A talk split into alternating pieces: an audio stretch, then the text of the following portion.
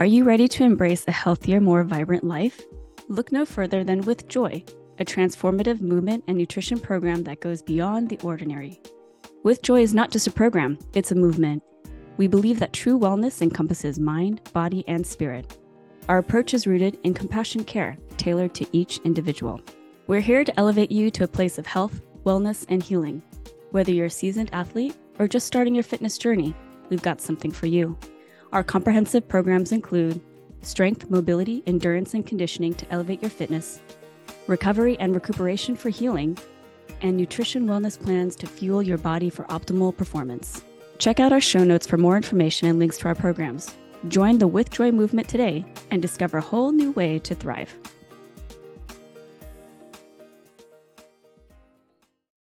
Hi, beautiful listeners. Laura here. Before we get started, I wanted to give you a content warning. Today's episode contains cursing and depictions of emotional, psychological, and physical manipulation and abuse.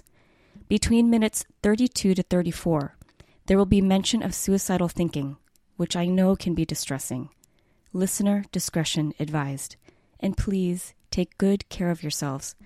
If you need mental health resources and support, please call 988 in the United States or connect with a mental health provider in your area. Thanks so much. Now, without further ado. Hi, I'm Joy Hahn Silva. And I'm Laura Hahn Segundo Collins. And welcome to Hahnacity.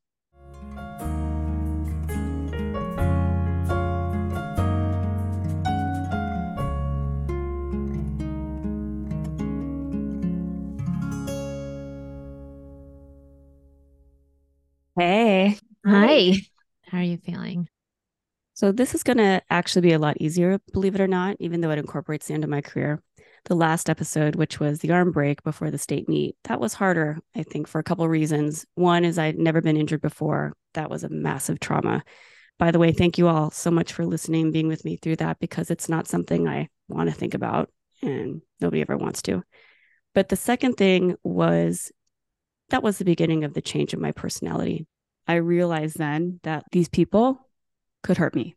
Mm-hmm. You better listen up because that's, yeah, you could get really hurt if you don't listen to them and do exactly what they want. so that's like a really good place to start because we talked about your childhood and the type of kid that you were on the earlier episodes. And you're saying there was a personality shift pretty shortly after this break. Yeah. So let's dive into that. Who was Laura after that break? I think after that, my focus was I just need to get better.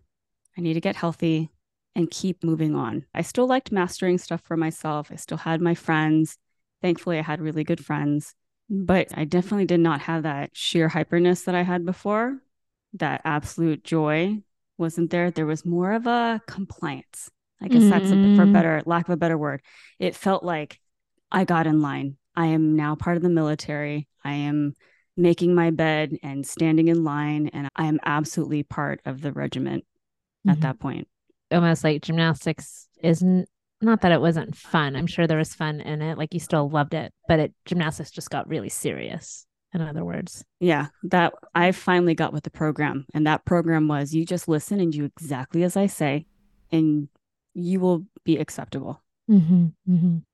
Okay, so what happened shortly after coming back from a pretty huge injury like that? A few things happened. One is that I quickly went from class three. I didn't know what was going to happen, but mm. suddenly I'm in class one and very quickly into junior B elite. And I think around that progression were a few things. One is the arm did get better, but it never got its mobility back. Mm. That's for sure. The left arm could never completely rotate outwardly as it did before, and I could never completely touch my shoulder again. So I started trying to compensate for that in other ways. Right. The second thing that happened, I did get moved up. So one of the Olympians ended up living with my sister, myself, and this other boarder. She used to take us to practice together, and we had to learn. Your former head coach, Geza Pozsar, used to had this like cool morning practice routine thing that was mm-hmm. really neat. So I remember getting to do that. And it was with the 88 Olympians. I'm so, sure we probably did the same routine because he had a choreographed routine that probably. we did. It was so cool. The music was cool. Everything was cool about it. And I remember feeling uh, pretty intimidated because I think I was only like 11. Wow. I was pretty small. And I had these women who were icons and amazing humans. And every time they kind of enter the building or enter the space, everyone got really quiet because here was Bela's six pack. But I didn't stay in for very long. I remember being at some kind of clinic and it was the middle of summer, but I was freezing and feverish. Turned out I had chicken pox and I ended up coming back down, but being moved into now group one. So, you get moved down from a group because you got chicken pox? I don't remember. Oh, okay. But yes. Let's just say yes. you get kicked out of a group Sounds good. because you got sick. Okay. Something like that. Interesting. I think the idea was to tr- to try me out, and then it didn't work out for whatever reason, which is fine. And instead, they had me go through from class three to class one to junior B elite, kind of as quickly as possible. I did have to compete a class one event. I vaguely remember learning that. And then I do some clinic thing with this judge who I adored, and she was a really tough beam judge, but I absolutely loved her. I learned so much from her. I do this clinic with her, and then suddenly I'm going to some meet to qualify for junior B. And now I'm 11 and I qualified, obviously. Don't remember that meet. Everything in my memory now is just like a bunch of different states in there. Is there first place winnings in there? Because there are in my head. my first junior B elite meet. Well, also in class one. I don't know No. if you remember this. I don't clearly. You won class one too. I did? Yeah, it's I totally remember because I watched those videotapes over and over again. But like just a class one meet? Or Mm, Might have just pretty been. sure it was like a state or something like that. I think you're a class one, no recollection. but I- you, you know- won everything. I think except for like one event. You cleaned the competition. Oh, that's fun. I do remember about class one, the, the routines were fun. Yeah.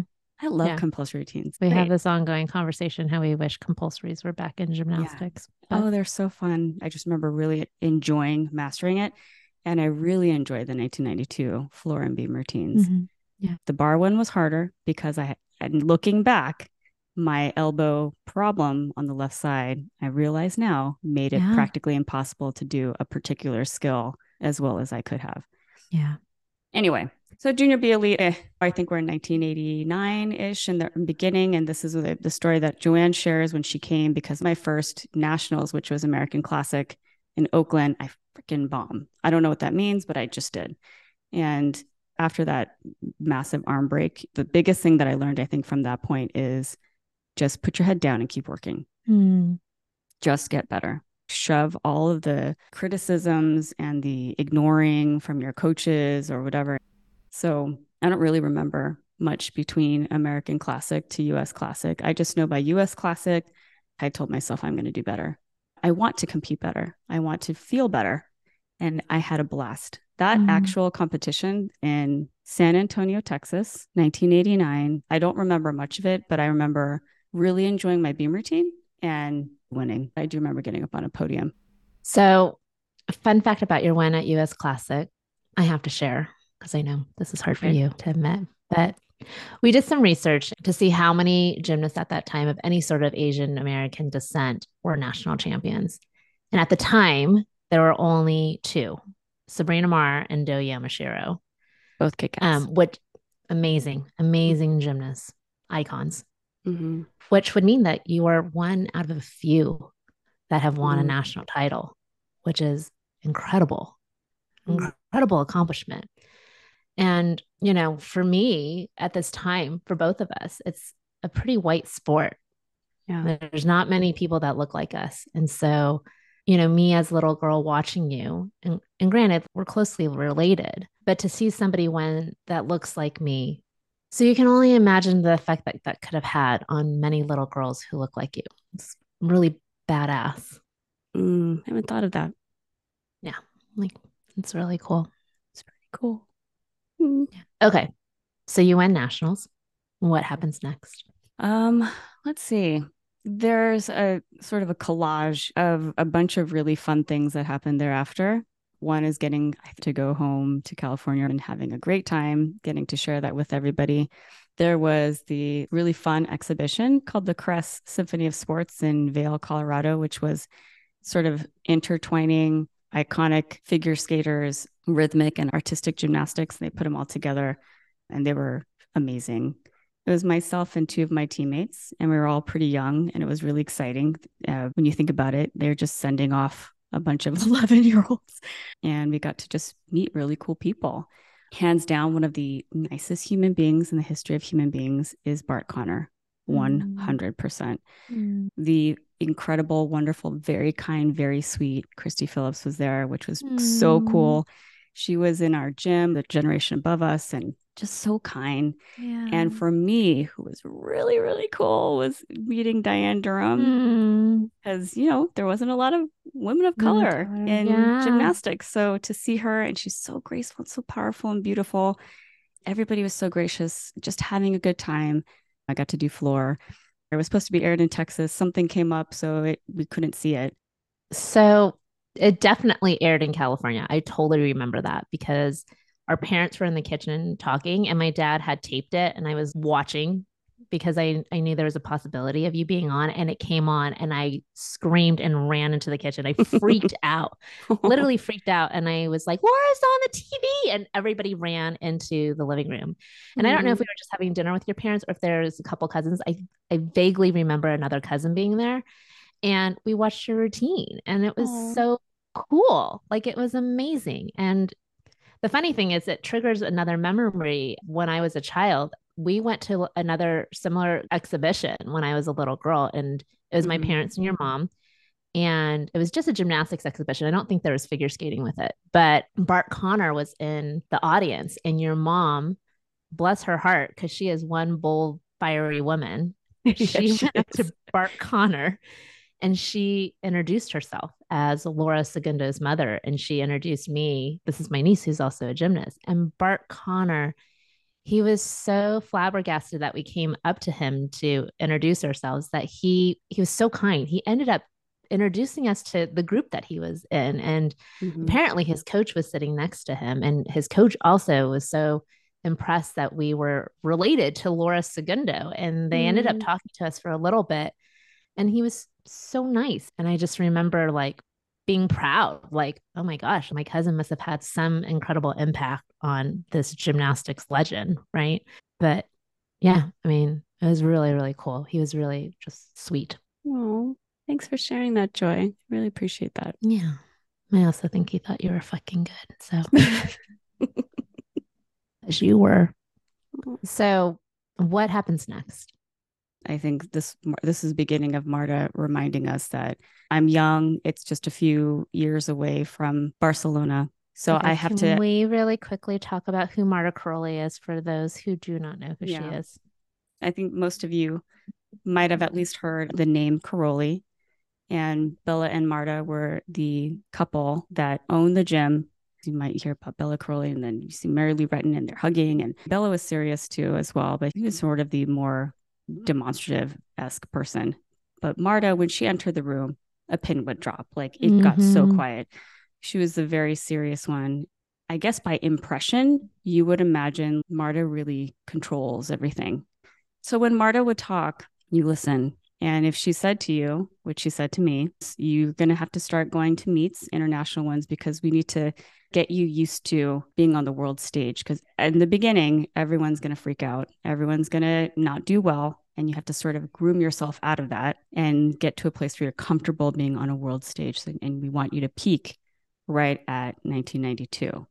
And we had had this talk, and she's like, You're at a perfect age because you're starting to grow and develop your skills and, right. you're getting stronger. And I mean, I'm still 11, I think, at yeah. this point, or 12. So I started going to more meets, and one was in Canada. I, I think pretty much I bombed, but it was actually, we had so much fun.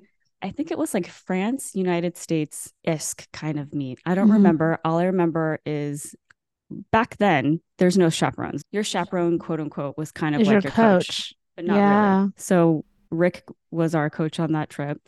But afterwards, you know, it was basically Team France and Team United States. And we're all a bunch of like mm. little girls. I think we were like 11, 12, maybe 13, maybe 14. I have these old pictures of us running around like drinking Coke, like drinking Coca Cola, jumping all over the beds just giggling and having so much fun. Mm. The other thing that was also really cool, since we're on the national team now, we got to go to the US training camp which that was really fun to meet a bunch of other girls and get to spend time.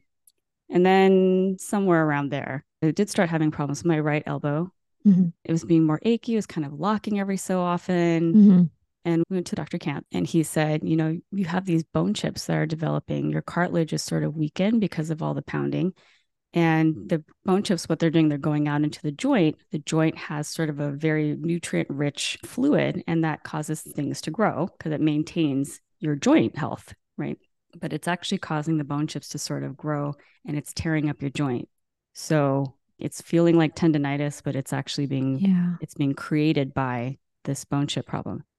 And as much as I love Dr. Kant, and he was a really nice person, of course, it was pretty alarming news. We were told to get a second opinion. The Karolyis referred us to Dr. Jensen. We went to Dr. Jensen. He said it was not bone chips, and instead, it was tendonitis. You're fine, do physical therapy. Jeez. And we believed him. And so we started going to physical therapy in downtown Houston, where Dr. Jensen's uh, physical therapy clinic was. And we'd get up, crack of dawn. It was like five o'clock in the morning. Natalie and I would be driving us out there. There was a toll road with those old school coins you toss in there Mhm. multiple times a week. And it would be before hold practice. If you're getting up at five in the morning, what time is your appointment with Dr. Jensen? Yeah, that's a good question. It'd probably be like six o'clock in the morning or something like that. I might have even gone there before morning practice because I remember we had morning practice a lot at Karolyi's, and I was I at mean- the a physical therapy clinic every day.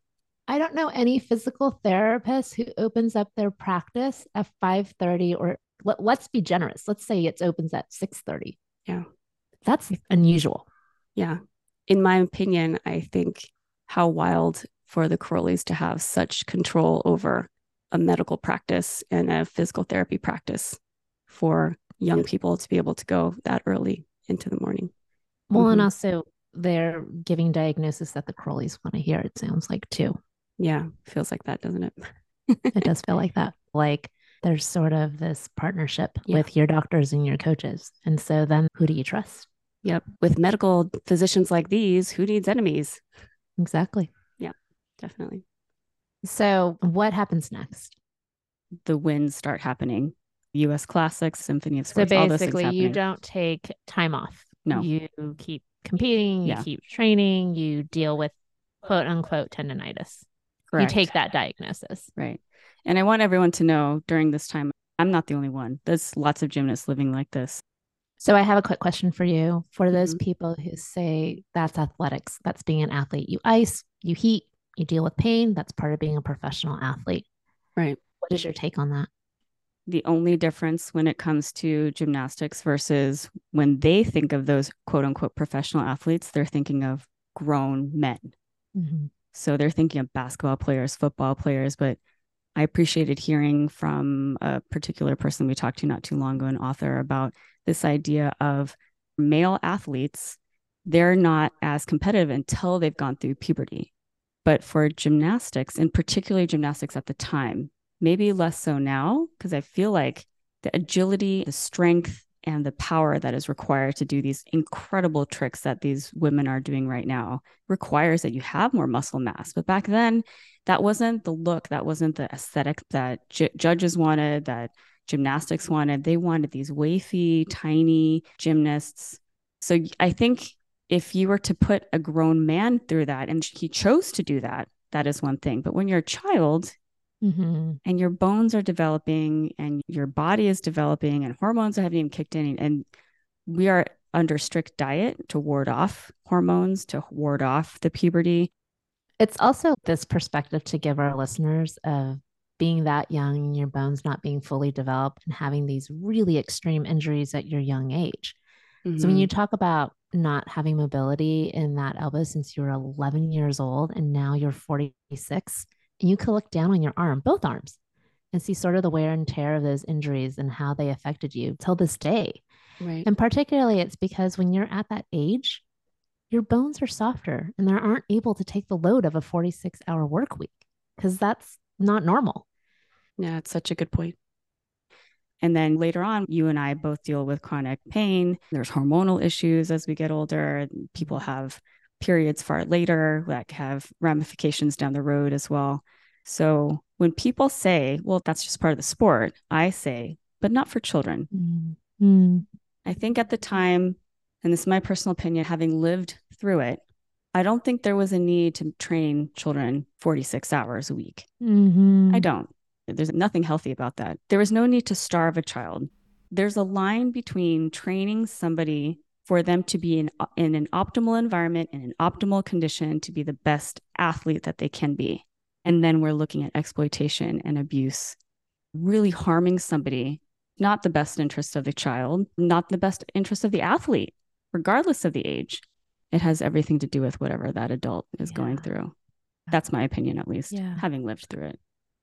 Yeah, I agree. Um, and another side note, the fact that you were fucking winning when you had a bone chip in your arm or tendonitis, either And that's just one. I also had tendonitis in both wrists, tendonitis in both ankles. So I don't know if you see any of the pictures of US classics, but I have two taped, taped up all over the place. And there was also these, I don't know what they're called. They look like braces, but I have them on floor because my ankles were thrashed as well.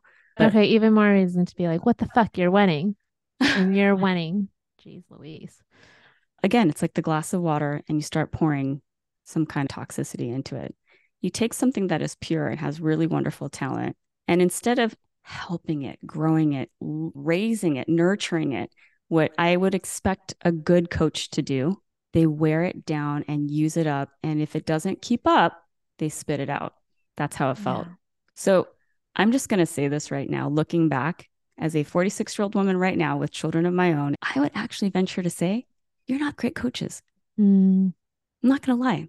What kind of a coach takes their talent and exploits it to a point where they can't move, they can't feel? I mean, I'm not talking even physically, I'm talking mentally, emotionally, spiritually, soulfully. mm, mm, And then if that person doesn't do what you want it to do, you just toss it aside mhm, mhm, and just move on to the next one. mhm, That to me, you're a shitty coach. mhm, mhm. There's no coaching in that. Yeah. You're and not only tossing just a aside. shitty coach, you're a shitty person. Shitty person. Yeah. To me, great coaches look at somebody and say, you know, I see it. How do we develop it? How do we raise it so you have confidence that you are feeling good about yourself? Because we're all going to mess up. We're all going to fail. We're all going to make errors. That's normal. Yeah. But how can we take that and and build you up, not break you down more? Yeah. Oh, you're injured? What can we do to help you recuperate, replenish, recover, and come back even stronger? Yeah. And not just physically, emotionally, and mentally. Yeah. To me, that's a good coach. And what we went through was a bunch of really shitty coaching by fear people. Yeah. So I'm just going to say that now. And I'm proud, fucking proud to say that for once, because I'm so tired of looking back and hearing, oh my God, look at all the wins. We were so, as a country, so obsessed with trying to win these gold medals at the sacrifice Yeah. of, you know, and we have amazing gymnasts that did get through that. That's the thing. 92, 96. I mean, these are incredible people. I don't know if the word is luck because they put their bodies through a lot too. And then we also have thousands of other gymnasts that are like you and me and are sitting here and they thought, oh, I didn't make it. It wasn't that big a deal. Was... And we're told that as we are sitting here with arthritis in our knees and our shoulders and our backs and missed discs and all kinds of things, thinking that we weren't that good. But the reality was, oh my God, we went through some shit. Yeah. We're amazing, extraordinary athletes. And I hope you all hear that. I hope you let it sink in and really, really own that. You Mhm. all were incredible. And it has been an honor. It is an honor to be counted as this incredible group of women in the 80s and 90s who put up with some shit. um Sorry. that's okay. I just have to say that in this part right now because because it's fucking true. Yeah.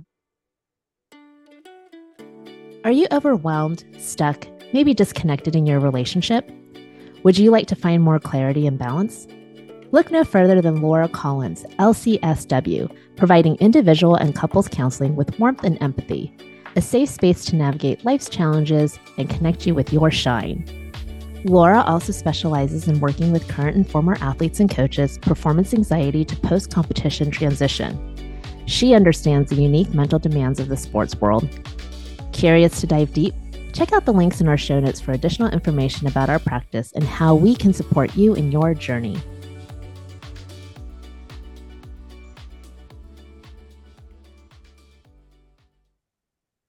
Okay, what's next? Okay. Um, now by 1990, my elbow is getting worse. It's really aching, it's really locking.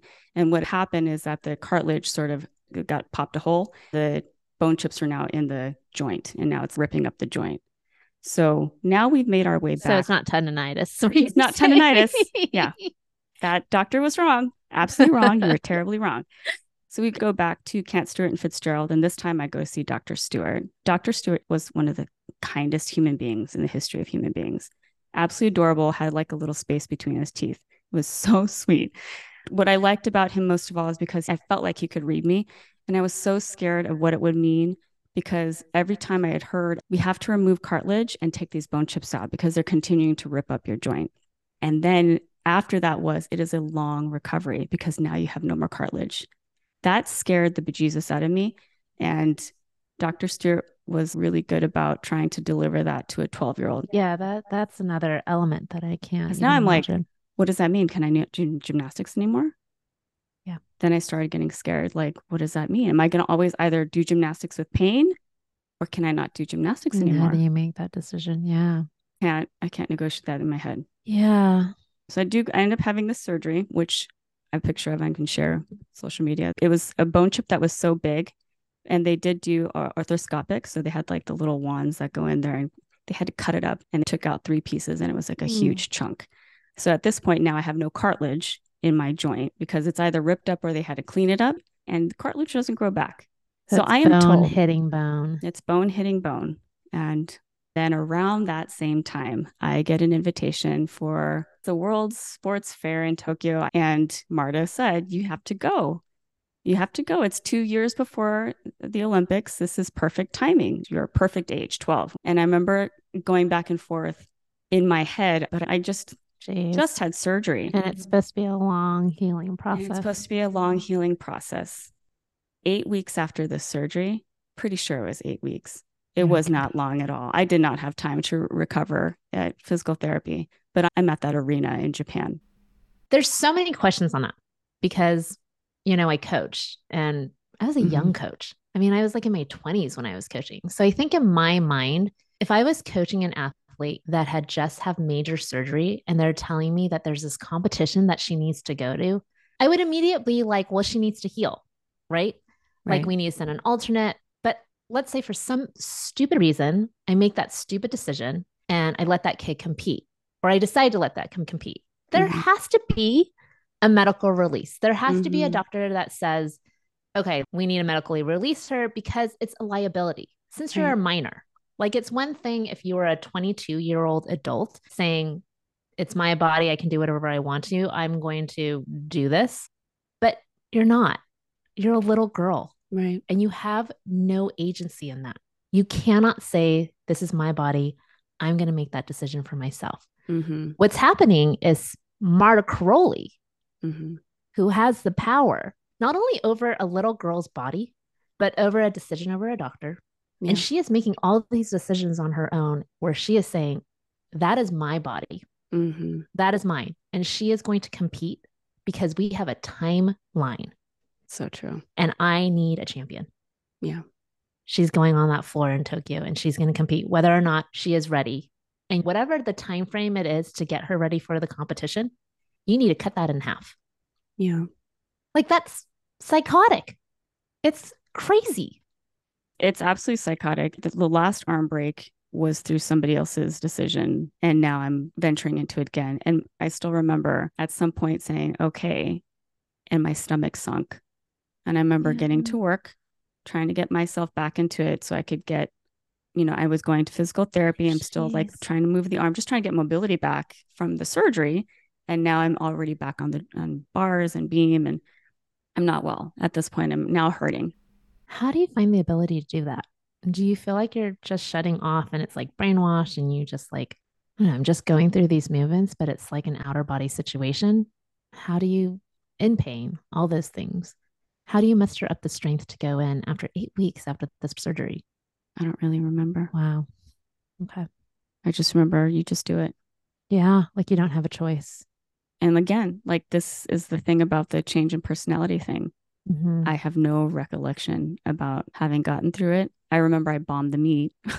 Definitely bombed the meet. I think I beat a Russian on on beam, and the only re- only reason why I remember that is that because Rick again was my coach there, and he's like, "Hey, look, you you beat a Russian."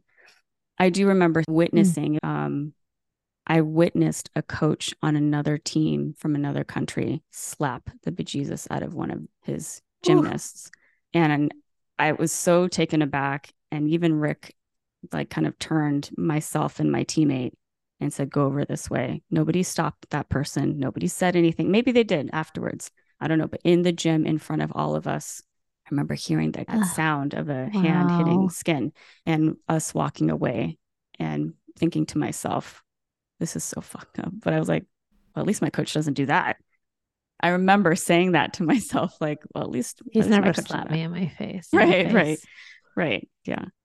And um, you know, was what was really cool about Japan is that we got to have that layover in Los Angeles, right? Mhm. So for y'all listening, when I went to Japan, there was a stop in LAX and my whole family showed up. I got to hang out with Joy and my grandparents and it was just so good to see them, especially just during that time, because I, I knew my body was not my own at that Mm. point. It, I wasn't connected with it in the same way because I was just sitting there worried about, well, I'm still hurting, but I don't want to disappoint and I just have to focus. If I just focus, I'm going to be okay.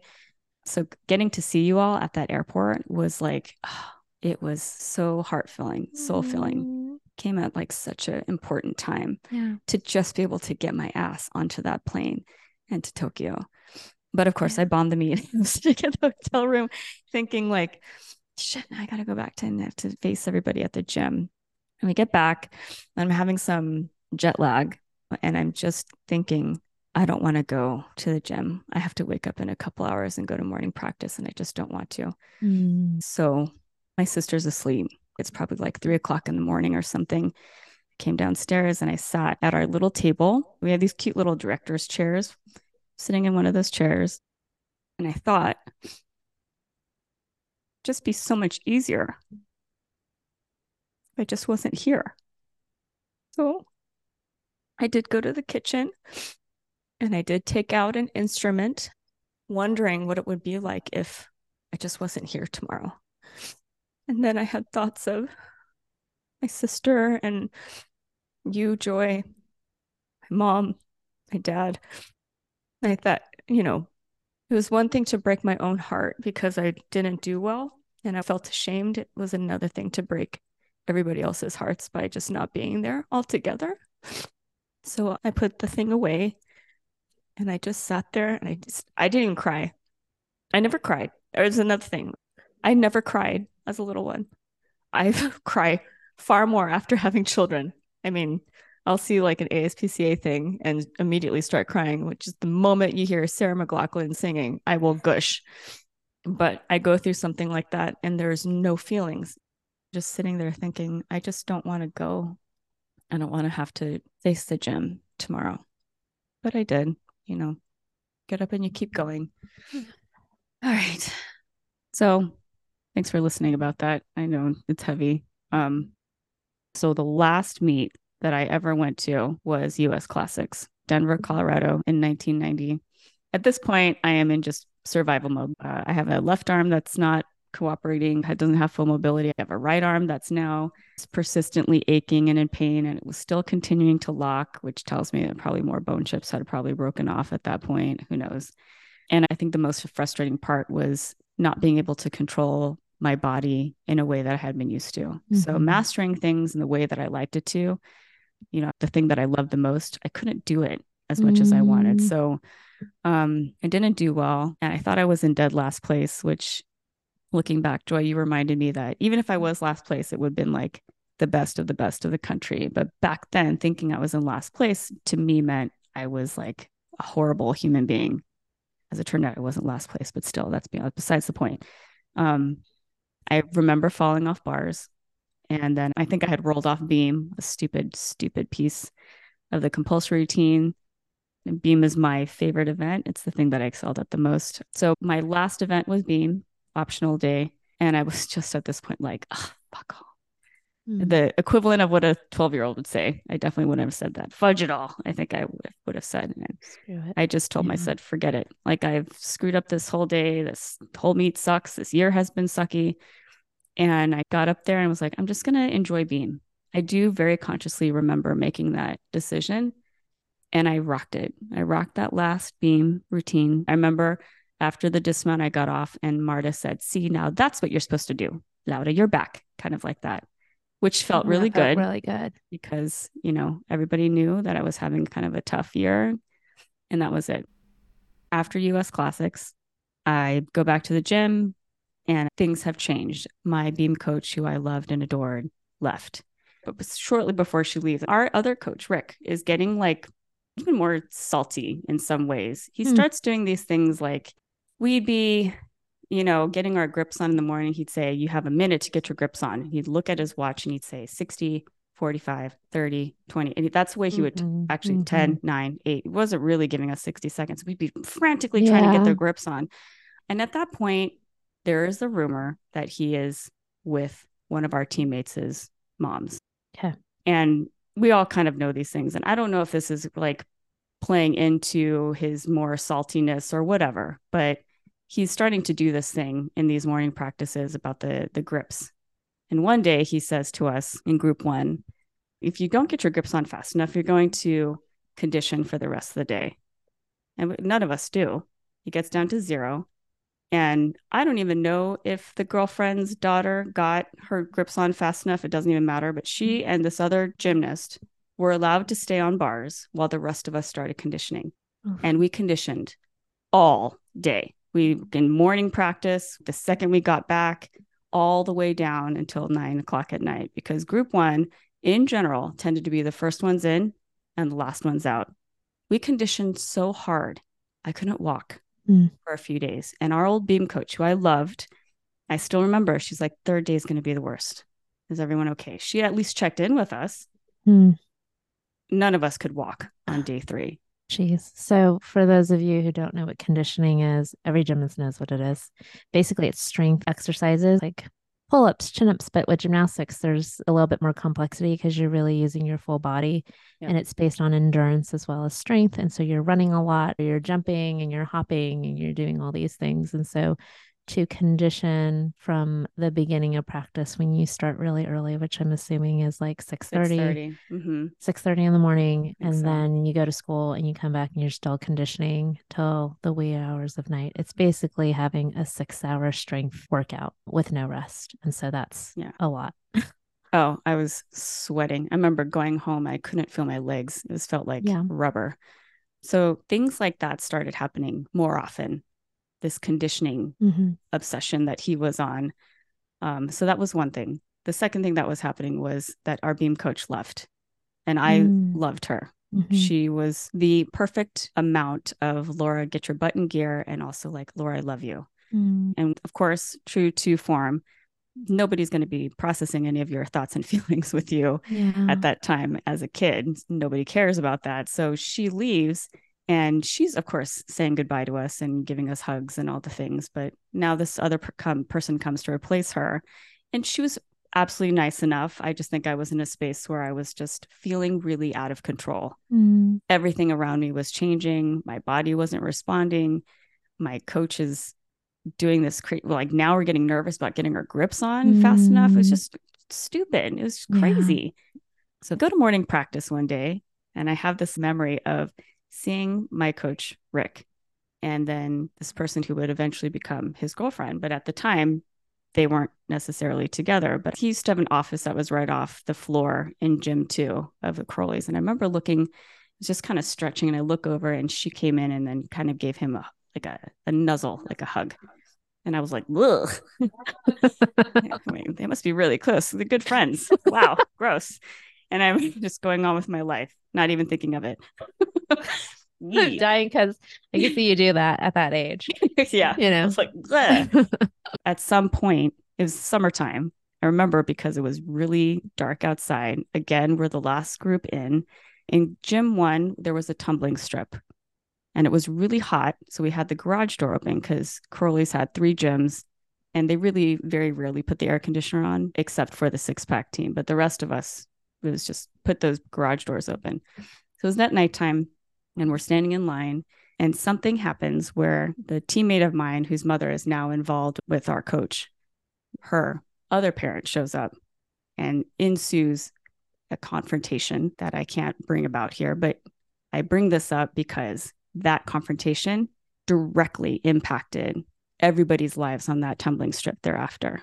Very shortly later, Rick is told that he's supposed to leave the gym and now he's going to Pozsar's, but not without one of our last practices with him. And no matter what I can think of past mm-hmm. of Karolyi's, mm-hmm. and there's really great things. There's so many wonderful things in terms of like my teammates and some coaches and dance coaches and things, really wonderful victories. And there's really, really hard things, you know, instances of abuse.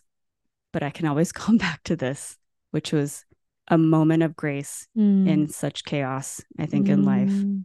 after that situation with that other parent. We're on vault vault was often an event that we ended on so it'd be like 9 9 30 at night again the last group in the gym and at some point rick asks all of us to come down to the end of the vault we're standing in these mats behind the vault and he's telling us that he's going to be leaving to go to Pozsar's i think he goes around and he says like it's been an honor to be your coach and he kind of tells all of us how much he cares about us and yada yada yada because does anyone have anything to say now i'm 12 so, first of all, I'm a kid. I have no idea. I don't understand, you know, affairs or any of those things. I really don't get it. Mm-hmm. You know, I just see, like, look, like I said about the morning practice. But I do know what's happening right now. And I do know why it's happening. Mm-hmm. And I know that we're on the verge of a huge major change. It's going to very, very directly impact this group of girls that are my closest people. Yeah. And I am still one of the youngest people in this group. Yeah. So a lot of these girls to me are like big sisters. They're teammates, their friends, their confidants. So I'm staring in the space between all of our feet. I can't, I don't even know what to do. I would look at him. So what do we say? What do we do? But in the kind of the periphery of my eye to the right, mm. I see one of the older gymnasts in our group was this phenomenal gymnast. And I just see her shoulders shaking, going up and down. Like, and I kind of like, what is going on? I kind of look up and I see she's laughing. She's chuckling. And her best friend in that group was standing right next to her. And those two were inseparable. They were fabulous. They were absolutely adorable together. And then she starts laughing. Mm-mm. And then before I noticed, you know, they're kind of like, if you could call them team captains of our like little group one, that's what they were. And of course, all of us start laughing. Yeah. I'm and sure. it was awesome. it was just a moment of like satisfaction you know what? You brought this upon yourself. Yeah. Yeah. You brought this upon yourself. You are going to cause havoc tomorrow and all kinds of things, but you brought this upon yourself. Mm. So I've got nothing to say to you, man. Yeah. And it was just like, you can treat us the way you want to treat us, but at the end of the day, you made your own decision. You made your bed, literally. Literally. I was like, yeah. And he just says to us, thanks, guys. One more vault and you're done. Okay. Yeah. We're like running, we're walking back, and then we're just laughing. And we do the last vault. And then, of course, the next day, everything explodes. You know, he's gone, and yeah, who's going to replace him? It's right. like absolute chaos. chaos. So and what the, happens? Yeah. The next coach comes up and he's a really nice person. But of course, as people who have been there for a few years at that point, and to have him replace your coach when you've been seeing him as not the next person in line after Bela, then it's, you know, just too much change. It's hard to rectify in your head. It was tough at this point. I'm like, I don't even know what to do. And then starts the exodus of the people that I love the most, which is these group one girls. Yeah. So one ends up going to another gym and another one starts going to another gym. And then now I'm like, I don't know what's going on. Meanwhile, I'm still having problems with my elbows and mm. I'm still going to physical therapy. And my diary is saying things like, I don't know what to do. I hate my life. I don't know what to do. And my sister doesn't know what to do. And, and I'm writing in my diary that it says that, you know, my family doesn't think I'm taking things seriously, but I think I'm just really lost at this point. Mm. They don't know what to do either. Yeah. Going to another gym is not an option. We don't know where else to go. Where are we supposed to go? Well, especially if you're at the best gym in the country. Yeah.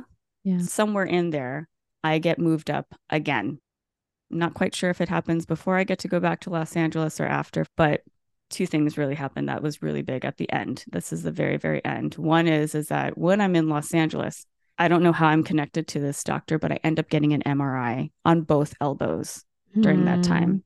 I don't know whose idea it was it. I don't know where it came from, but it was a great idea because that MRI is looked at by not Dr. Jensen or any of these doctors in Texas. It gets looked at by outside doctors. And then I think it gets sent to Dr. Stewart, who has said, you know, Oh, all the oh, things that he has said before.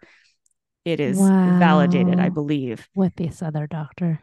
Correct. Which is I have arthritis at this point. I have irritation in both elbows. There's bone chips starting to proliferate in the left side as well. And basically, they're like, she needs to stop doing what she's doing right now. Otherwise, she's going to have very severe joint problems in her elbows in the future.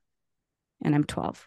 So their recommendation is take a year off, let your bones heal, get bigger, get stronger, as like literally get taller and let your bones heal and get bigger and then go back to gymnastics, which at that point I'm thinking, well, there's no option for that. I would lose out on my chance for the Olympics at that point, but that's later. Yeah.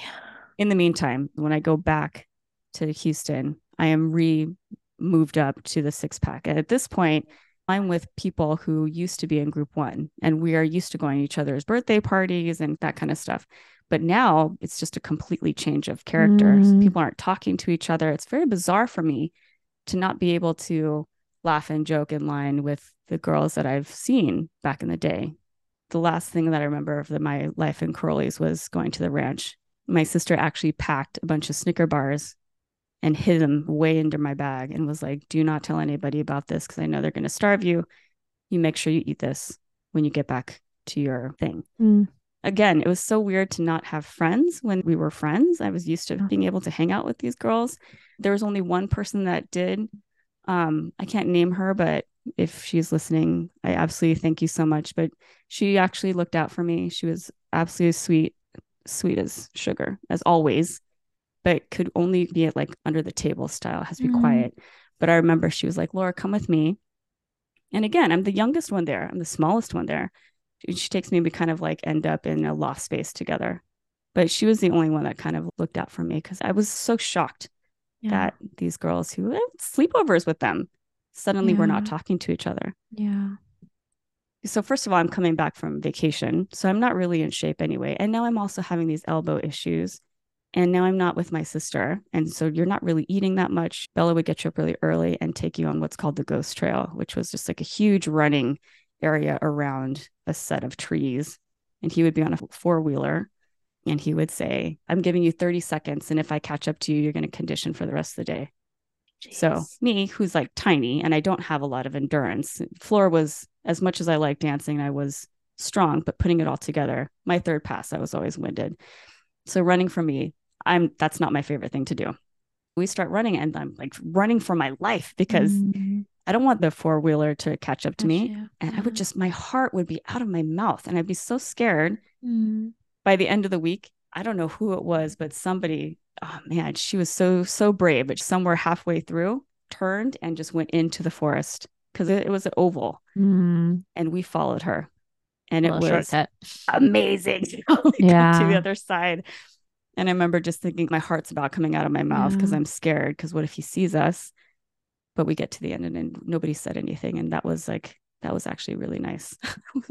Proud of y'all. Um, but yeah, you know, I remember being on the phone. Uh, There was a payphone. I talked to my parents. My parents and my sister told me about the results from the MRI and the external doctor who confirmed and validated Dr. Stewart's finding as well. And so I'll have to say this here.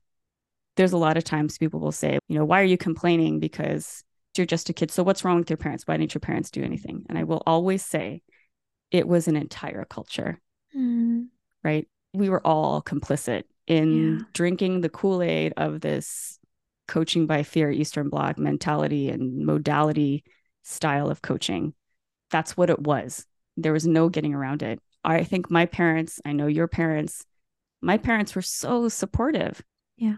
They did the best that they could. And they thought that they were showing love and helping Yeah. their daughter achieve her dream. Yeah. I will never, ever blame them for not being able to. And there's a lot of things they didn't know. They were in California. Yeah. Natalie was with me. Natalie was a kid herself. Yeah. And we're just doing what we can do because we're all, like you said, buying into this dream. We're all working towards it together. Yeah. But this was the time that my sister and my mom, my dad, they united and said, Laura, it's time to come home. Mm. and I remember in that moment thinking, thank God this nightmare is over. Wow. So I don't even remember really saying bye to anybody. I think I was too ashamed to say anything. Then, absolutely, the feeling of failure and shame mm. really started mm. hitting hard. But I think, you know, we're trained to not think of that and sit with it for so long. So my next thing was, well, I can't do it. I can't do it. Doctor said I can't do it. So I'm going to just like pack up my stuff and go. But that phone call at the payphone to getting back to California just felt like a zombie walk. Mm. It felt like an out of body experience. Mm. I couldn't believe I was like, it was gone, mm-hmm. just gone. What am I supposed to do now? Yeah. I don't even know who I am anymore. I've been saying I'm a gymnast for years. Well, and people were saying you were a gymnast for years yeah, too. Absolutely. Yeah. yeah. I lost my identity. I lost my friends. I lost my world. Mm. I lost the one thing that was my expression and my talent. Mm. The one place that I could, you know, dance and routines were the way of my expression. And I didn't have words. There was no words. There was no going to therapy and talking about it. There was no community that's like, let's help you through this transition from this elite gymnast status to now being a 12 year old girl in back then it was called junior high. I went back and I was like, what the fuck just happened? The 12 year old version of that.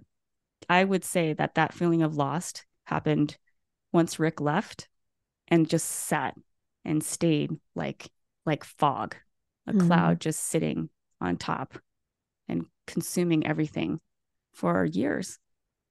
Um holy moly. Well the next time we chat, you're re-entering into i guess what we would say the ordinary world and yeah. how you cope with that and that will be interesting to hear getting back into your life um so thank you so much for sharing your story thank you for this space mm. thank you for us and thank you all for listening and for being part of our community space mm-hmm.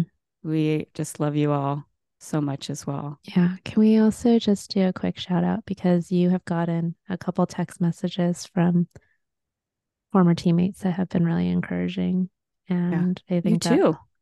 Our yeah, teammates. Our teammates. Shout out to you all, our fabulous teammates. Yeah. Who has been checking in, who has made sure that we feel safe and supported and loved. And it's sort of wild because I don't know how long it's been since you've connected with your teammates, but for some of mine, it's been decades. It's been soul filling, right? So you know who you are, and we love you, and we couldn't do this without you. Yeah, this is what Hahnacity mm-hmm. is all about. Mm-hmm. So yeah. for those of you, thank you so much for sharing your stories with us as well. We honor you and love you and hold you, and just know that we are in this together. I love you. I love you too. I love you more. I love you most. Bye.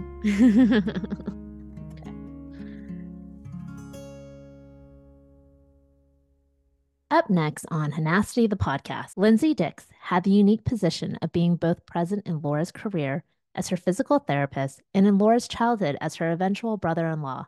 30 years later, Lindsay reflects on seeing her as an elite level child athlete particularly for Laura. I mean, I would see her running around and you know, being giggly and silly like a 12 year old would be. Yeah. And yet, when I saw her in the gym, she was performing at an elite level, which was like, oh my God, this person's a machine. The, the feats and the things that she could do, it was just like mind boggling. And so, when you treated somebody like that as a patient, it was like, I would see her as a 12 year old, and I would also see her as this you know, in retrospect, you think about it, it's kind of stupid. I even thought about it that way. But because she was so capable, physically, you thought you would be capable mentally and emotionally. You're sort of think, oh man, this person is so gifted in this and they're so capable at this, then they must be advanced mentally, emotionally as well. So I probably didn't pay enough attention to the fact that this was a 12 year old psyche. In fact, probably even less than that because she'd not really got to ever experience being a 12 year old. Listen in to Lindsay's reflection on episode 7 PT Pro to Big Bro on Amazon and Spotify. Thanks for tuning in. If you have any questions, please reach out to us on Instagram, Twitter, Facebook, TikTok, and our website, hahnacity.com. Share and follow us on Amazon and Spotify. Help us out and leave a five star review. Thanks.